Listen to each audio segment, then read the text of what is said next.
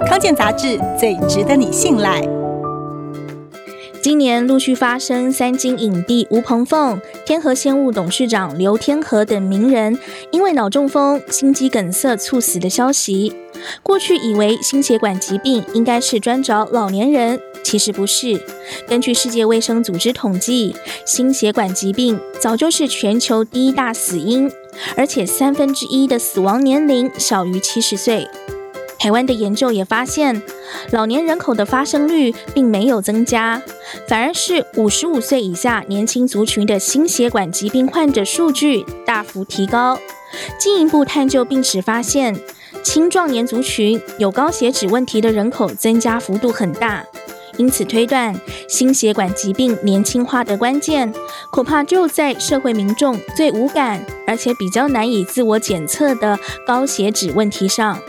高血脂最重要的指标就是低密度胆固醇，俗称坏胆固醇。长期浓度过高会累积在血管壁上，造成血管发炎、动脉硬化和血管堵塞，导致心肌梗塞或是脑中风。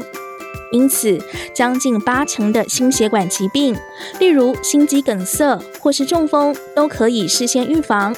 只要降低低密度胆固醇，就能有效降低疾病的发生率。星光医院心脏内科主治医师洪惠峰也说，低密度胆固醇的数值和动脉硬化的速度之间相关，也和心脏病发作的风险有关。因此，他认为要预防心脏病发作，把坏胆固醇降下来的效果比放血管支架还要明显。